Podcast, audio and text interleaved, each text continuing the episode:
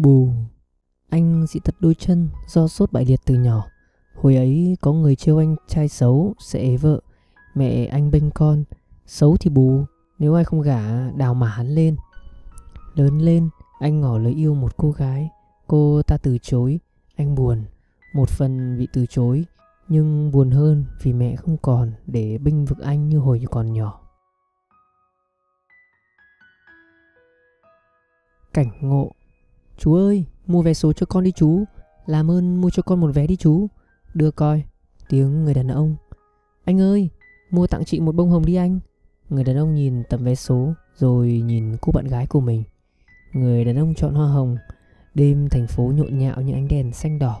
Thằng bé bán vé số lùi thủi bước đi. Vai nó run lên. Không biết vì nó lạnh hay vì một điều gì khác. Nó đang căm ghét con bé bán hoa. Nó đâu có biết rằng con bé bán hoa ấy Cũng có một đứa em bán vé số Và một người cha đang hấp hối.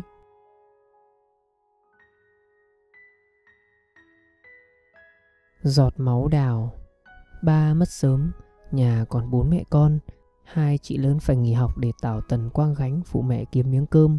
Một lần, có người hỏi cưới chị hai, Mẹ sợ, nhà nó nghèo, Con gái mẹ sẽ lại khổ, Nên mẹ từ chối. Đến lượt chị ba Mẹ ưng ngay vì gặp được thằng rể. Con nhà khá giả hơn Gia đình giảm đi một nhân khẩu. Nhưng mẹ bắt đầu nay đau, mai ốm Vừa lo cho tôi ăn học Chị còn phải cáng đáng mọi thứ trong ngoài. Lần này có đám ngỏ lời Biết họ giàu nhưng chị khăng khăng không chịu. Tôi thấy chị buồn Thà để chị ở vậy Một mình lo cho mẹ Cho em Còn hơn.